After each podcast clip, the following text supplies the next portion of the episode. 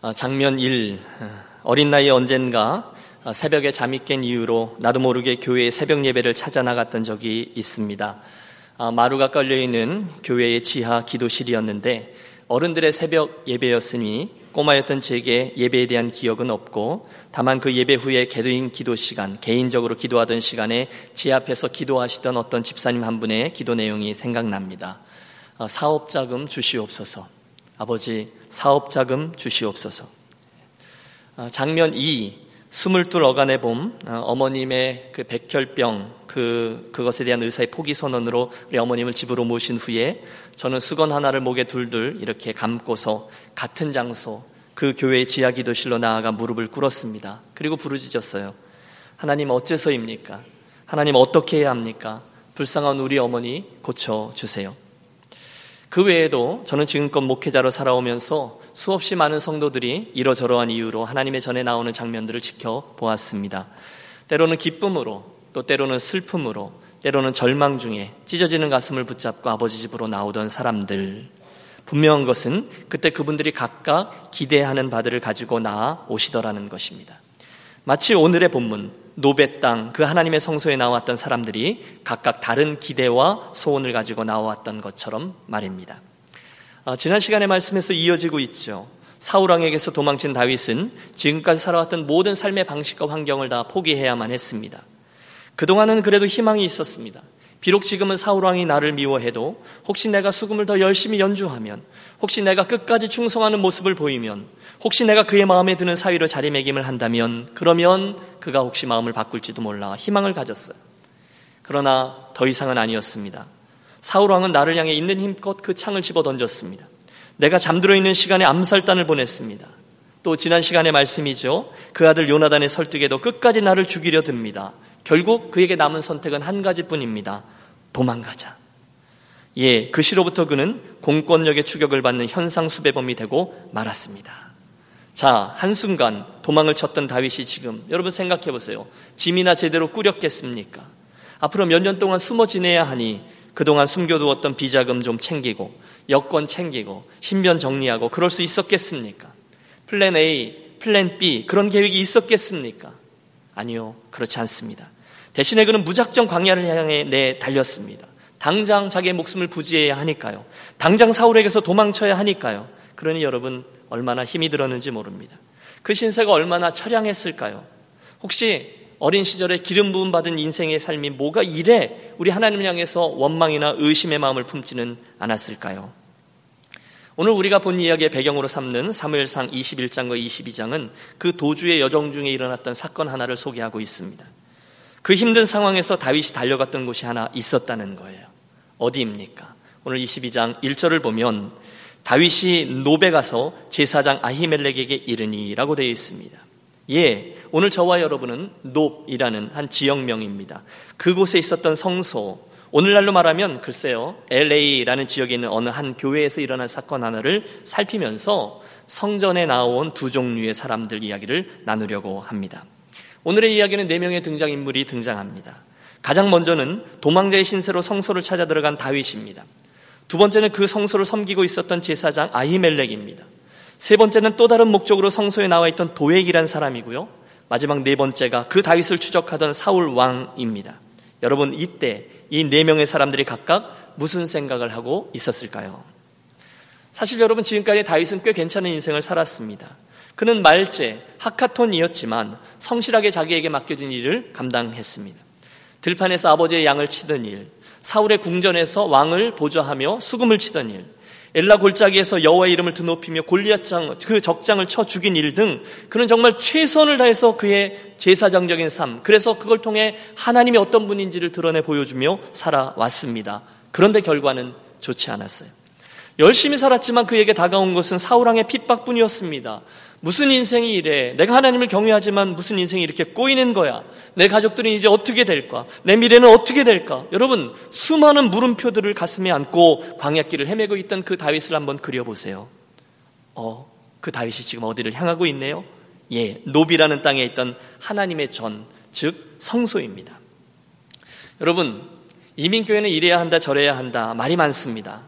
그런데 그 가운데 공통적으로 회자되는 말이 하나 있어요. 잘 들어보십시오.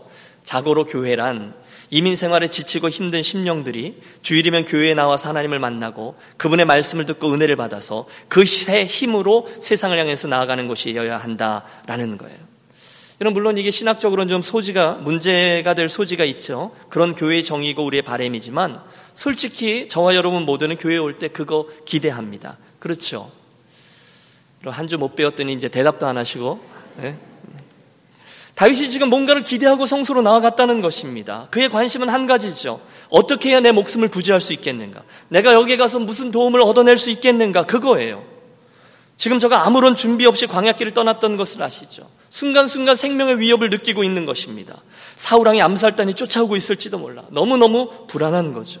자, 그 상황 속에 저가 갈 수 있었던 곳은 한 곳입니다. 성소, 오늘날로 말하면 교회입니다. 그래서 들어갔어요. 그랬더니 거기 하나님의 사람, 제사장이 열심히 일하고 있는 것입니다. 사랑하는 여러분, 혹시 오늘 우리들 가운데 그 다윗과 같이 곤고한 형편에서 교회에 나오신 분 있으십니까? 인생의 곤고함 중에 경제적으로 눌리고 가야 할 방향도 잃고 사람들로부터 받은 상처도 있고 지우고 싶은 과거에도 있고 오늘날 이러저런 가족의 문제로 씨름하고 있고 그러다가 다윗처럼 정말 광야를 헤매다가 주의 전에 나오신 분 있으십니까? 무엇이 되는 여러분 교회에 나오실 때 뭔가를 기대하고 나오신 거잖아요. 혹시 노베에 있는 그 성소에 가면 무엇인가를 얻을 수 있지 않겠는가? 혹시 나의 생명을 부지할 수 있지 않겠는가? 혹시 이번 주일에 유니온 교회 가면 혹시 그 주일 예배에서 뭔가 하나님의 메시지를 들을 수 있지 않겠는가? 그런 생각을 하고 나오신 분은 아니 계십니까? 그렇다면 그분들이 바로 이 본문 속에 나오는 첫 번째 등장인물 다윗이라는 것입니다. 그렇다면 여러분 하나님께서 그 다윗을 그 힘든 가운데 주의 전으로 찾아온 저와 여러분을 변함없이 사랑하신다는 것을 분명히 믿는 이 아침이 되시기를 축복합니다. 예. 좋으신 그분이 예배를 통해서 저와 여러분을 회복시키시기를 소원합니다. 그분이 저와 여러분에게 새 힘 주십니다. 그러므로 여러분 성수에서 가장 중요한 일, 그 일에 대해서 오늘 이 시간 집중하시기를 권해요. 예배를 통해서 하나님의 임재를 소원하십시오. 하나님 이곳에 나와 함께 해 주십시오. 또 예전에 내가 이 성소에 나와서 기도했을 때 하나님께서 나의 기도를 들으시고 나를 선대하셨던 그 옛날 영적인 추억의 책가방을 열고 하나님이 행하신 일들을 하나하나 떠 올리십시오. 그렇죠. 그분이 내 인생에 이러저러한 극률하심을 베푸셨는데 여러분 그때 그분이 여전히 나의 하나님이 되심을 믿고 묵상하면 저와 여러분의 어두운 눈을 주님께서 다시금 띄워주시고 오늘도 분명히 어렵지만 그 가운데 여전히 내 인생의 선한 목자요 사랑하는 친구로 동행하고 계심을 발견하게 해 주실 줄로 믿습니다. 그게 성소에서 일어나는 일이죠. 자, 숨을 헐떡이면서 노베 성소에 들어온 이 다윗을 보고 제사장 아이멜렉이 깜짝 놀랍니다. 1절을 다시 보시겠습니까? 다윗이 노베 가서 제사장 아히멜렉에게 이르니 아히멜렉이 떨며 다윗을 영접하여 그에게 이르되 어찌하여 내가 홀로 있고 함께하는 자가 아무도 없느냐 하니 여러분 이런 거죠. 가만히 있어봐. 다윗 아닌가? 그런데 저가 왜 저렇게 갑자기 조급함으로 들이닥쳤지?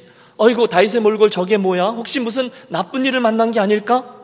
여러분 그 순간 2절부터 쭉 이어지는 말씀을 보면 다윗이 거짓말로 그 제사장을 안심시키고 있음을 봅니다.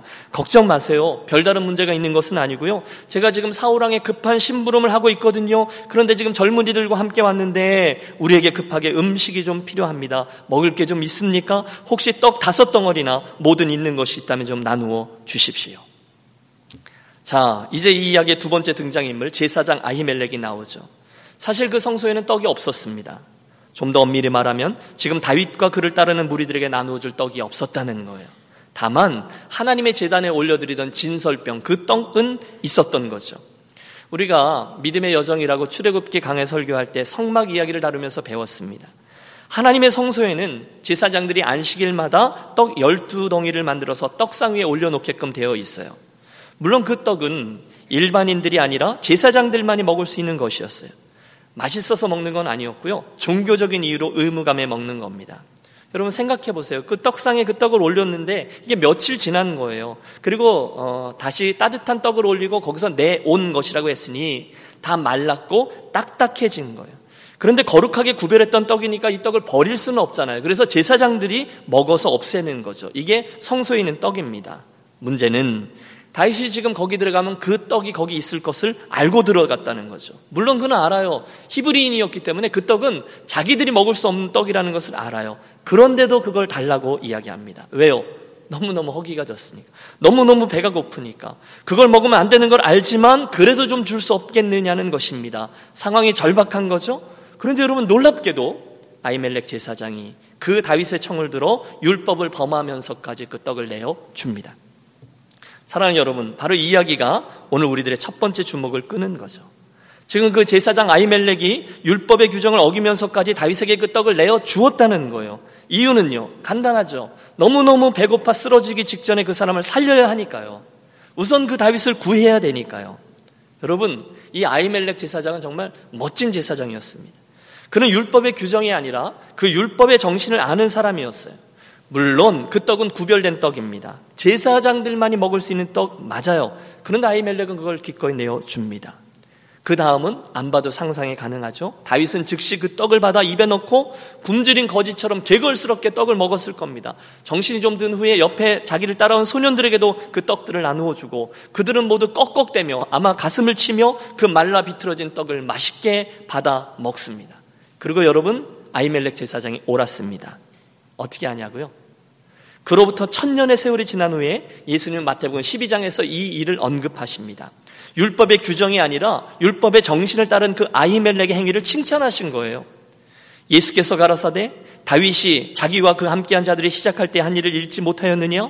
그가 하나님의 전에 들어가서 제사장 외에는 자기나 그와 함께한 자들이 먹지 못하는 진설병을 먹지 아니하였느냐? 나는 자비를 원하고 제사를 원치 아니하노라 하신 뜻을 너희가 알았다면 무죄한 자들을 죄로 정치 아니하였으리라. 다시 말해서 예수님은 그 율법의 문자에 얽매이지 않고 율법의 정신을 살린 사람을 살리고 도움을 청하는 자들을 도와주었던 아히멜렉 편을 들어 주신 거죠. 여러분, 우리 하나님의 교회에서 일어나야 되는 일이 바로 그런 일인 줄로 믿습니다. 서울에 있는 꽤 큰 교회에서 자기 교회 앞에 있는 길거리에서 떡볶이 노점을 하는 아주머니에게 교회 화장실 사용을 금하였답니다. 화장실이 지저분해지고 물세가 많이 나간다는 이유였어요. 그래서 예수 믿던 노점상 아주머니는 10분이나 떨어진 곳에 있는 화장실을 다녀오며 장사를 하셔야 했대요. 여러분 그때 그 교회의 행위는 변명의 여지가 없습니다. 율법의 정신이 사라진 거죠. 지역 내에 넓은 장소가 있는 또 다른 교회가 있습니다. 그 예배당에 민방위 교육을 위해서 교회 사용을 좀 허락해달라는 부탁이 들어왔습니다. 당회에서 감론을박 하다가 결국 장소를 내어 주기로 결정합니다. 반대의 이유도 타당한 면이 없지 않아요? 하나님의 교회 여기저기 담배꽁초들 떨어지고 또 화장실이 지저분해지기도 하고 뭐 그렇다는 거예요. 그런데 교회는 그렇게 하기로 했습니다. 율법의 정신 때문이었습니다. 여러분 주간에 교회에도 별일들이 많습니다. 때로는 부담되는 일들도 생깁니다. 도와달라는 사람들이 계속 찾아옵니다. 한두 번도 아니고 계속 그런 일이 반복됩니다. 특히 짜증나는 것은 뻔히 보이는 거짓말을 제 눈앞에 하면서 교회를 이용하려고 하는 사람들을 만나는 겁니다.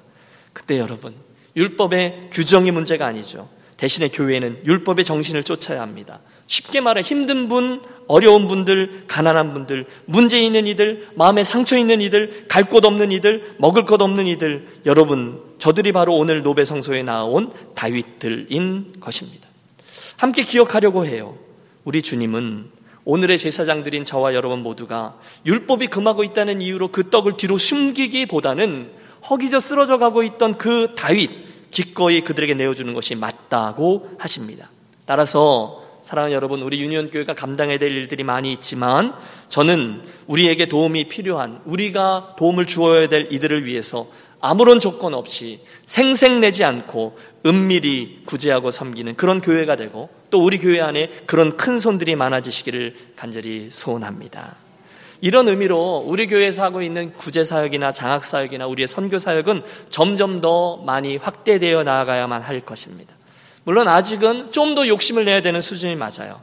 그러니 여러분 계속 눈을 뜨고 우리 이 일을 감당해 낼 겁니다. 더 욕심을 낼 거예요. 이건 선한 욕심이거든요. 본론으로 돌아가 보시죠. 떡을 나누어 주고 그 떡을 받아 먹은 일이 다가 아니었습니다. 이제 허기를 어, 다 채워서 정신을 차린 다윗이 아이멜렉 제사장에게 기가 막힌 부탁을 합니다. 여러분 8절을 보십시오. 다윗이 아이멜렉에게 이르되 여기 당신의 수중에 창이나 칼이 없나이까 왕의 일이 급함으로 내가 내 칼과 병기를 가지지 못하였나이다.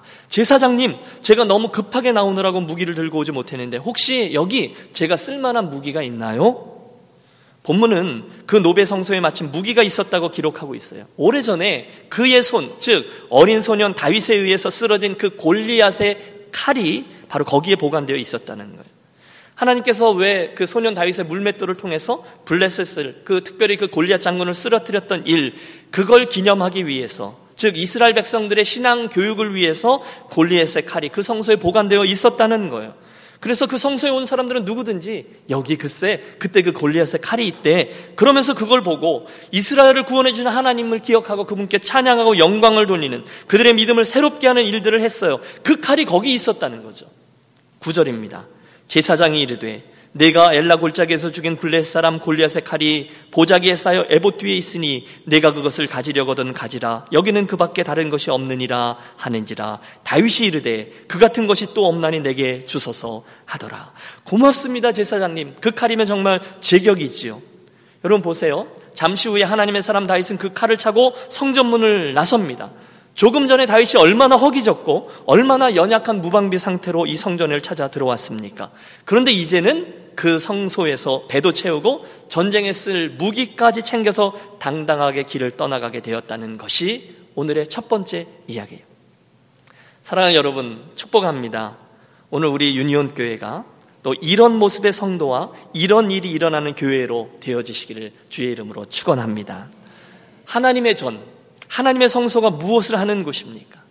여러분 물론 저와 여러분은 교회에 올 때 깔끔한 옷차림에 경건한 모습으로 성경책을 옆에 끼고 개 중에 어떤 분은 거룩한 걸음걸이로 이 성전 안에 들어오십니다. 표정도 관리하고 목소리도 깔죠. 집사님 안녕하셨어요? 네? 그뿐이 아니죠. 우리는 이곳에서 함께 예배하고 설교를 듣고 기도하고 찬송하고 결단합니다. 그래서 우리 하나님을 대면하고 그분을 맛보아요. 참 좋아요. 그게 성전이고 성전 그리고 그게 교회이죠. 그러나 동시에 우리는 이곳에서 또 다른 일이 일어나는 것을 지켜보아야 되고 또 허락해야만 한다는 것입니다. 어떤 일이요?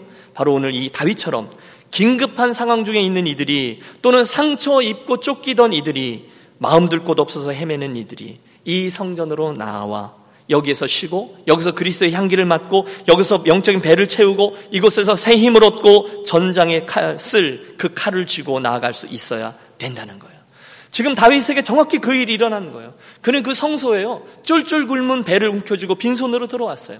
하지만 이제 든든한 배와 강한 무기와 함께 당당히 나아가게 됐어요. 사랑하는 여러분, 우리 유니언교회 공동체가 이 LA 땅의 그 많은 교회들 가운데 바로 그러한 교회로 세워질 수 있기를 소원합니다. 우리가 흔히 하는 얘기, 또 입버릇처럼 하는 얘기예요. 우리 교회가 정말로 영적으로, 육적으로, 정서적으로, 경제적으로, 상황적으로 여러분 상처 입고 찢기고 힘들어하고 또 우리들 가운데 이러저런 이유로 교회를 떠나고 그런 심령들이 우리 교회 공동체의 존재와 사역을 통해서 치유받고 새 힘 얻고 다시금 하나님의 사람으로 세워져 회복되는 아름다운 교회 공동체가 되어야만 합니다. 여러분 동의하십니까? 여러분 주의 교회에 이러저러한 이유로 처음 나타나는 분들이 있어요. 여러분 아세요? 그 한 가정 한 가정은 정말 귀한 분들이에요. 그리고 그분들이 우리에게 처음 나타날 때는 어마어마한 스토리가 그 뒤에 있는 거죠. 그런 이들을 잘 섬기고 품어주고 그들을 세워줘야 된다는 그게 성소라는 거죠. 혹시 오늘 저 다윗의 모습에서 먼저 내 모습을 보시는 분 아니 계십니까? 이러저런 이유로 힘들으셨고 마음도 상하셨고 이러저러한 상황 때문에 실망했고 혹시 교회에 나오는 것조차 부담되고 그럴 때 말입니다. 그때 사랑하는 여러분 먼저 오늘 본문에 나오는 다윗처럼 주의 전으로 당당하게 여러 생각하지 말고 당당하게 나오시기를 바랍니다. 지치셨어요? 나오십시오. 실수하셨어요? 잘못한 거 있으셨어요? 주님께 너무너무 부끄럽고 그 때문에 주님 저는 못 나갑니다. 그 자리에 주저앉고 싶으신 분 있으십니까? 그렇게 미약해져 계실 때조차 좋으신 주님, 그분 은혜의 보좌 앞으로 나가시라는 거예요. 그리고 우리 다윗처럼 구하시죠. 여기 혹시 먹을 게 좀 있습니까? 제가 죽기 직전입니다. 혹시 여기 영적으로 쓸 물건이 있습니까? 무기할 만한 게 있습니까? 제가 필요합니다. 여러분, 지치시고 힘드시고 낙심되셨으면 우리 주님의 교회에 그런 걸 구하며 나오자는 거예요. 기대하면서 나오자는 거예요. 그때 우리는 본문에 나오는 다윗이 되어서 그 회복의 은혜를 누리게 될 줄로 믿습니다. 그리고 나서 두 번째로 이제는 저와 여러분이 아이멜렉 제사장이 되었으면 좋겠습니다. 율법의 정신을 너무너무 잘 알고 있었던 그 아이멜렉 제사장 말입니다. 그래서 이제는 우리에게 나온 그 지친 다윗들에게 LA 이곳저곳에 눌려있고 힘들고 버겁고 회복되어져야 만한 영혼들에게 여러분 교만함이 아니라 우리에게 그런 선한 욕심이 있어야 된다는 거예요. 우리 손에 가지고 있는 이 은혜의 떡을 나누어 주고 이 성령의 검을 나누어 주자는. 제 설교 원고에는 여기에 크게 아멘이라고 적혀 있습니다. 다시 하죠. 그때 다른 영혼들에게 저와 여러분에게 는 하나님의 은혜의 떡과 또 성령의 검을 나누어 주자는 것입니다. 아멘. 드려는 말씀은 이겁니다. 저와 여러분이 소원하고 꿈꾸는 교회는요. 우리 하나님의 교회에 단지 저와 여러분이 재물만 가지고 나와서 제사 지내고 제사 끝 하고 돌아가는 곳이 아니라 그날 그곳 노베 성소와 같이 굶주린 배를 움켜잡고 들어온 그 다윗이 배를 채우고 나갈 수 있는 곳. 세상과 싸워야 되는데 싸울 무기가 없어서 곤란할 때 결국 골리앗의 칼을 얻어가지고 나갈 수 있는 곳이 되었으면 하는 거예요. 여러분 영적으로 동일한 의미, 영적으로 이 의미를 제한할 필요가 없어요. 정서적으로도요, 육체적으로도요. 여러분 전인적인 치유가 필요해요. 하나님의 샬롬, 여러분 말씀드렸죠. 샬롬은 단순히 안 싸우는 이야기가 아니에요. 샬롬은 하나님의 원형적인 질서예요. 하나님 우리를 만들어 놓으셨을 때 맨 처음 가지셨던 건강, 맨 처음 가지셨던 우리들의 영혼의 상태, 맨 처음에 나의 마음이 평안했을 때, 하나님으로 교제했을 때 그 풍요로움, 원형적인 질서가 샬롬이에요. 그 샬롬이 이곳에서 경험되어야 된다는 우리가 그런 아름다운 교회, 우리가 그 은혜를 먼저 체험하는 다윗이 되고 또 그 은혜를 베푸는 아히멜렉과 같은 교회를 이루고 세워지시기를 주의 이름으로 축복합니다. 여러분 아멘, 아멘 좀 강하게 반응하십시오. 그리고 이 이야기를 나의 스토리로 만드는 거예요. 한편 그날 성소를 방문한 이는 다윗 말고도 한 명이 더 있었습니다. 21장 7절입니다. 그날에 사울의 신하 한 사람이 여호와 앞에 머물러 있었는데 그는 도액이라 이름하는 에돔 사람이요 사울의 목자장이었더라. 여러분 지금 다윗과 아이멜렉 이야기가 진행되고 있는 한편 저쪽에서 도액이라는 사람이 서 있었다는 거예요. 그는 지금 다윗이 헐떡이면서 그 성소로 들어오는 것을 보았어요. 아이멜렉에게 도움을 청하는 모습을 보았어요. 그 청을 듣고 아이멜렉이 떡을 내어주는 것도 보았고 골리앗의 칼을 그가 쥐고 나아가는 모든 것을 다 지켜보았습니다. 여러분 아마도 그 도액은 그곳에 제사 지내러 왔을 겁니다. 그는 그 성소에 오면 늘 하는 일이 있었죠. 재물을 데리고 나와서 제사장에게 내어주고 속죄 의식을 행하고 오늘날로 말하면 교회 와서 예배드리고 성가대도 서고 또 식당 가서 봉사도 하는 그런 성도였을 거예요. 그런데 이게 웬일입니까? 제사장 아이멜렉이 율법의 규정을 어긴 채로 제사장들만 먹을 수 있는 떡을 평신도인 다윗에게 나눠주고 있는 거예요. 아니 지가 뭔데 지금 그 떡을 나눠주고 그 떡을 그것을 먹냔 말이야. 여러분 쉽게 이해할 수가 없었을 겁니다. 그뿐이 아닙니다. 그는 다윗이 골리앗의 칼을 들고 나아가는 것도 보았습니다. 아니 지금 저 칼이 어떤 칼인데 다윗에게 맘대로 주는 건가? 아무리 자기가 골리앗을 죽였어도 그 칼은 이스라엘의 믿음을 곤고히 해주는 우리들의 전리품인데 다윗 자기가 뭔데 그걸 챙겨가냔 말이야. 여러분 이어지는 사건을 미루어 짐작해 보건데 이 도액이라는 사람은요 이 모든 상황을 지켜보면서 입을 쑥 내밀고 심통 가득한 태도로 두고 보자 하면서 이것을 다 찍고 있었습니다. 자기의 인생을 위해서 이 일을 내가 꼭 사용하고 말이라. 내 출세를 위해서 사용하리라. 그게 도액이에요. 오늘 제가 이 도액이라는 사람을 앞에 나온 아이멜렉 그와 비교하라는 것은 이겁니다. 도액에게 있어서 하나님의 성소는 자기의 이익을 위한 거였어요. 그는 물론 성소에 나와서 제사를 드렸지만 거기에 있는 하나님의 마음이나 쓰러져 가던 영혼을 다시금 세우는 율법의 정신과는 아무런 상관이 없었다는 거예요. 단지 그곳은 자기의 종교, 자기의 출세, 자기의 이익을 위해 그 모든 것들을 위해 존재하는 성소였다는 거예요. 여러분 몇 년 전에 한국의 모 교회의 장로 중에서 대통령이 나왔어요. 그때 천 명이나 넘는 정치계, 경제계 사람들이 그 교회로 그 다음 주에 적으로 옮겨서 출석하기 시작했습니다. 정말 쓸쓸한 얘기입니다. 그들처럼 이 세 번째 등장인물 도액에게 있어서 하나님의 성소는 자기의 유익을 위한 거였어요. 성소는 그 인생을 위한 출세의 도구일 뿐이었어요. 어떻게 할 수 있냐고요? 우리들의 시선을 두 번째 본문인 22장 9절 10절로 이동시켜 봅니다. 다윗이요 자기를 피해서 광야로 도망갔다라는 사실을 알게 된 사울이 분통을 터뜨리고 있는 거예요. 그리고 엉뚱한 이들에게 화풀이를 합니다. 그가 앉아있고 앞에 신하들이 있었겠죠? 그들에게 외치는 거예요. 너희들도 다 똑같은 놈들이야. 너희들이 그 다윗의 탈출을 도운 놈들이야. 소리를 치릅니다. 도대체 이 생쥐 같은 다윗 어디로 간 거야? 씩씩거립니다. 여러분 바로 그러고 있는 순간에 저쪽에서 임금님 그리고 한 발짝 딱 앞으로 나온 이가 있었으니 누구였을까요? 네. 바로 그가 그날 성전에 있었던 도액 기회주의자였습니다. 드디어 출세의 기회가 온 거예요. 제가 드릴 말씀이 하나 있습니다. 글쎄 얼마 전에 제가 노베 성소에 갔었는데 거기 다윗과 그 무리들이 와서 도움을 청했고 아이멜렉 제사장이 그 청을 들어서 먹을 것과 무기를 다 주는 것을 제가 보았습니다. 뭐라고? 사울이 바로 행동에 착수합니다. 여봐라 노브로 출동한다. 잠시 후 사울은 그 놋과 그 놋에 있는 성소에 있었던 아이멜렉 제사장 그리고 다른 제사장들까지 다 모아놓고 그들을 꾸짖습니다. 너희들도 다 다윗과 한패다. 그를 돕다니 너희는 다 반역자들이야. 여러분 사실 그 아이멜렉 제사장은 억울해요. 왜냐하면 그 제사장들은 아무런 죄가 없어요. 그들은 몰랐어요. 그들은 다윗이 사우랑의 심부름을 하고 있다는 말을 고지고대로 들었거든요. 그러므로 아이멜렉 제사장은 그에게 떡을 주고 칼을 줄 때 자기가 다윗의 탈출을 도와주고 있었다는 것은 꿈에도 생각하고 있지 못했습니다. 자, 네 번째 등장인물. 질투와 두려움에 사로잡힌 사울에게 있어서 그들의 대답, 그들의 변명이 고지고대로 들릴 리가 만무했죠. 그에게 있어서 하나님의 성소와 거기 있던 제사장들은 당연히 왕인 자기를 위해 존재해야만 하는 존재들이었습니다. 제사장의 임무는요, 힘든 나그네들을 돕는 게 아니에요. 왕이었던 자기에게 충성을 바쳐야 되는 거예요. 성소는요, 배고픈 이들이 나가서 회복을 받는 곳이 아니에요. 자기의 나라를 위해 안녕을 유지해주고 축복 기도를 해주어야 되는 곳이에요. 그러므로 지금 자기에게 호의적이지 않고 자기에게 충성을 베풀지 않는 성소라면 그런 교회라면 사울에게는 필요가 없는 거죠. 그의 결론은 자명합니다. 이놈들 왕인 내가 아니라 저 도망자 다윗을 비유하다니 쓰레기 같은 놈들 모두들 베어버려라. 여러분 목회자로 살다 보면 가끔 오늘 저 사우랑이 가지고 있는 태도와 시각으로 교회와 목회자를 바라보고 있는 분들을 만납니다. 물론 이해는 됩니다. 저와 여러분 모두에게 각자 바라고 있는 교회상이 있고 목회자 상이 있습니다. 교회는 이래야 되고 목회자는 이래야 된다. 뭐 이런 생각들이 우리 모두에게 있어요. 적어도 저 목사는 나에게 이렇게 행해야 된다. 우리 모두에게 그런 기대감이 있어요.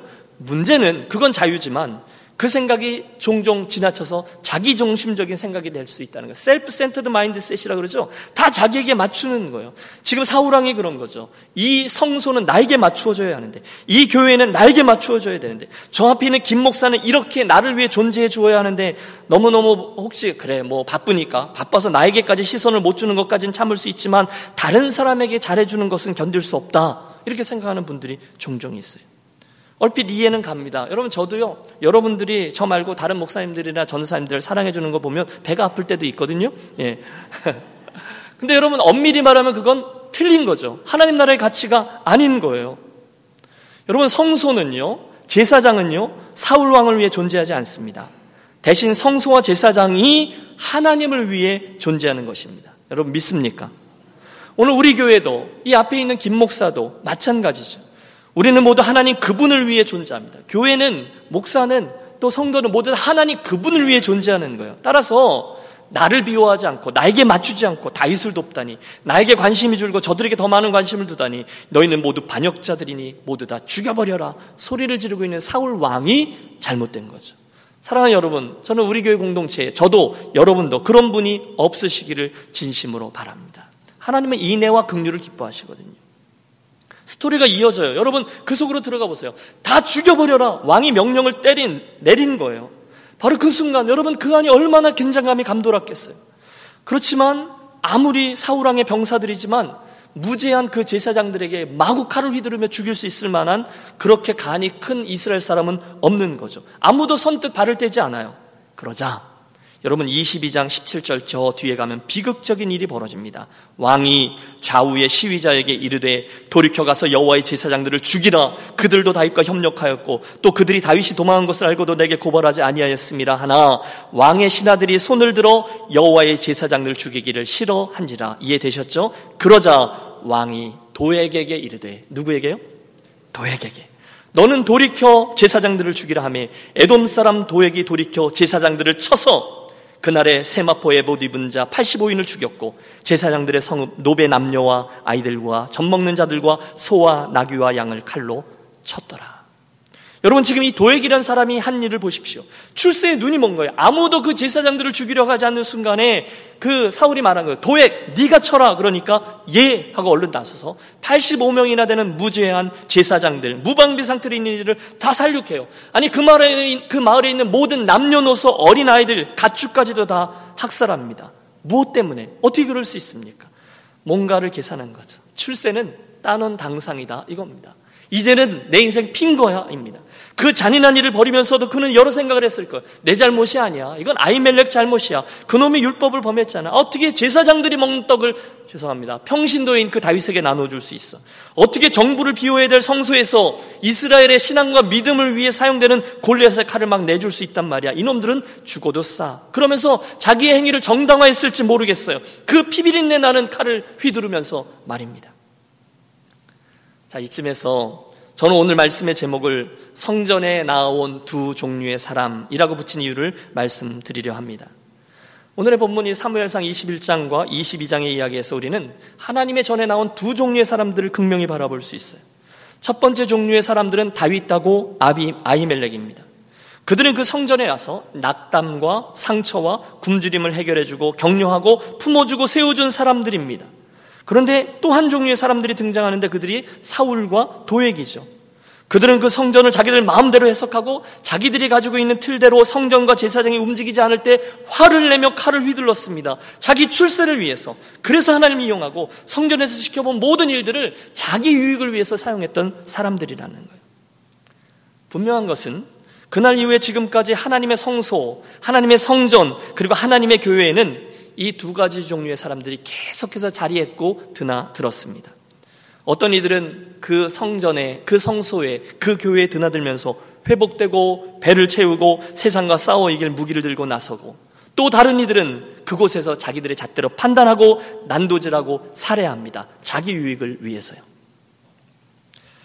사랑하는 유년 가족 여러분, 오늘 우리들 가운데 아니 우리들뿐이 아니라 앞으로 주께서 우리에게 주실 영혼들 가운데에는요 이민자로 이 땅의 삶을 살아가면서 상처난 영혼들이 있을 거예요. 힘든 이들이 올 거예요. 아픈 분들, 병든 이들, 심지어 심각한 죄와 실수 속에 빠진 사람도 있을 거예요. 어떤 분들은 도덕적으로 치명적인 결함을 갖고 있는 분도 있을 수 있어요. 우리에게 오시는 분들 가운데 성격 파탄자도 있고요. 우리들 가운데는 지친 선교사도 올 수 있고요. 낙심된 목회자들도 우리 교회 공동체에 나올 수 있을 거예요. 예를 드는 거죠. 그런데 어느 날 그분들 중에 누군가가 우리 교회에 나타나신 거예요. 보통 그분들 얼굴에 써 있죠. 나 건들지 마시오. 이렇게요. 그날의 다윗처럼 영적으로 육적으로 굶주린 배를 움켜쥐고 하나님의 교회에 나온 거예요. 그때 여러분 우리가 그분들을 위해 그분들이 이 하나님의 성소에 하나님을 만나게 하고 하나님의 사랑을 체험하고 은혜 받고 눈물 큰 물 흘리고 자기의 죄를 통해 자복하고 영육간에 때도 밀고 떡도 먹고 새 힘을 얻고 일어나 다시금 그 성소를 나서는 다윗들이 되도록 우리가 도와야 되지 않겠느냐는 것입니다. 그때 우리는 다윗과 아이멜렉 같은 사람들이에요. 그리고 그때 우리 교회는 아이멜렉의 성소, 다시 말해서 예수님께서 율법의 정신을 쫓았다라고 인정하고 칭찬받는 교회가 될 것입니다.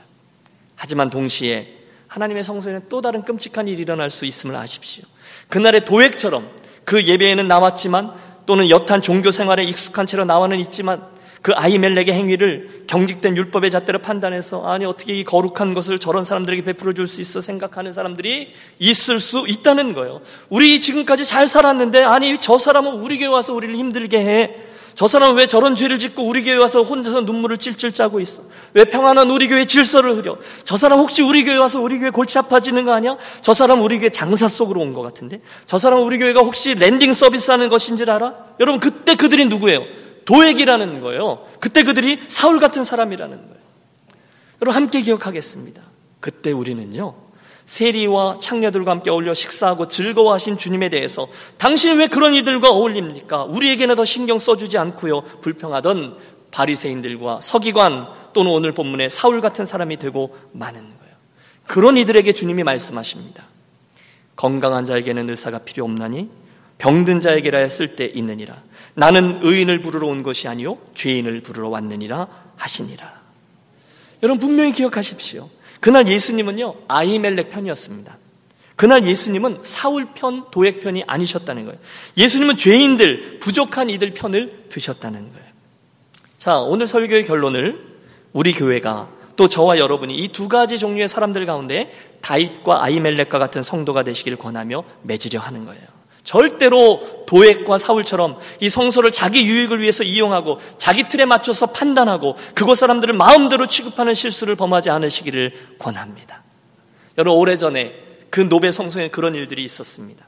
그리고 오늘 유니온 교회도 그리고 앞으로 우리 교회 안에도 이 두 가지 일은 늘 반복되어지게 될 것입니다. 여러분은 이제 어떻게 하시겠습니까? 기도하겠습니다. 사랑의 하나님 아버지, 그날 노베 성소에서 일어났던 일을 거울로 삼아 오늘의 말씀을 함께 들은 유년 가족 모두가 어려운 가운데 주의 전에 나온 이들을 인내하고 섬기고 세우고 회복시키는 그런 다윗과 아이멜렉이 될지언정 그들을 자기의 유익을 위해서 자기 잣대에 비춰 판단하고 정지하고 마음대로 칼을 휘두르는 도액과 사울이 되지 아니하도록 특별한 은혜를 내려 주시옵소서. 우리 유년 공동체를 축복하셔서 가난한 마음으로 주의 전에 나오는 이들마다 그날 노베 성소에서 다윗이 경험했던 회복을 경험케 하시고 또 그 회복을 돕는 복된 성도와 교회 공동체만 되게 하여 주시옵소서. 그 여정을 통해서 하나님께서 우리와 함께하고 계시며 우리를 어떻게 치유하고 회복시키시는지를 잘 드러내 보여주는 제사장적인 인생과 교회만 되게 하여 주옵소서 귀하신 주 예수 그리스도 이름으로 기도하옵나이다. 아멘. 우리 함께 일어나셔서 우리 교회 생각하며 결단의 찬양 함께 부르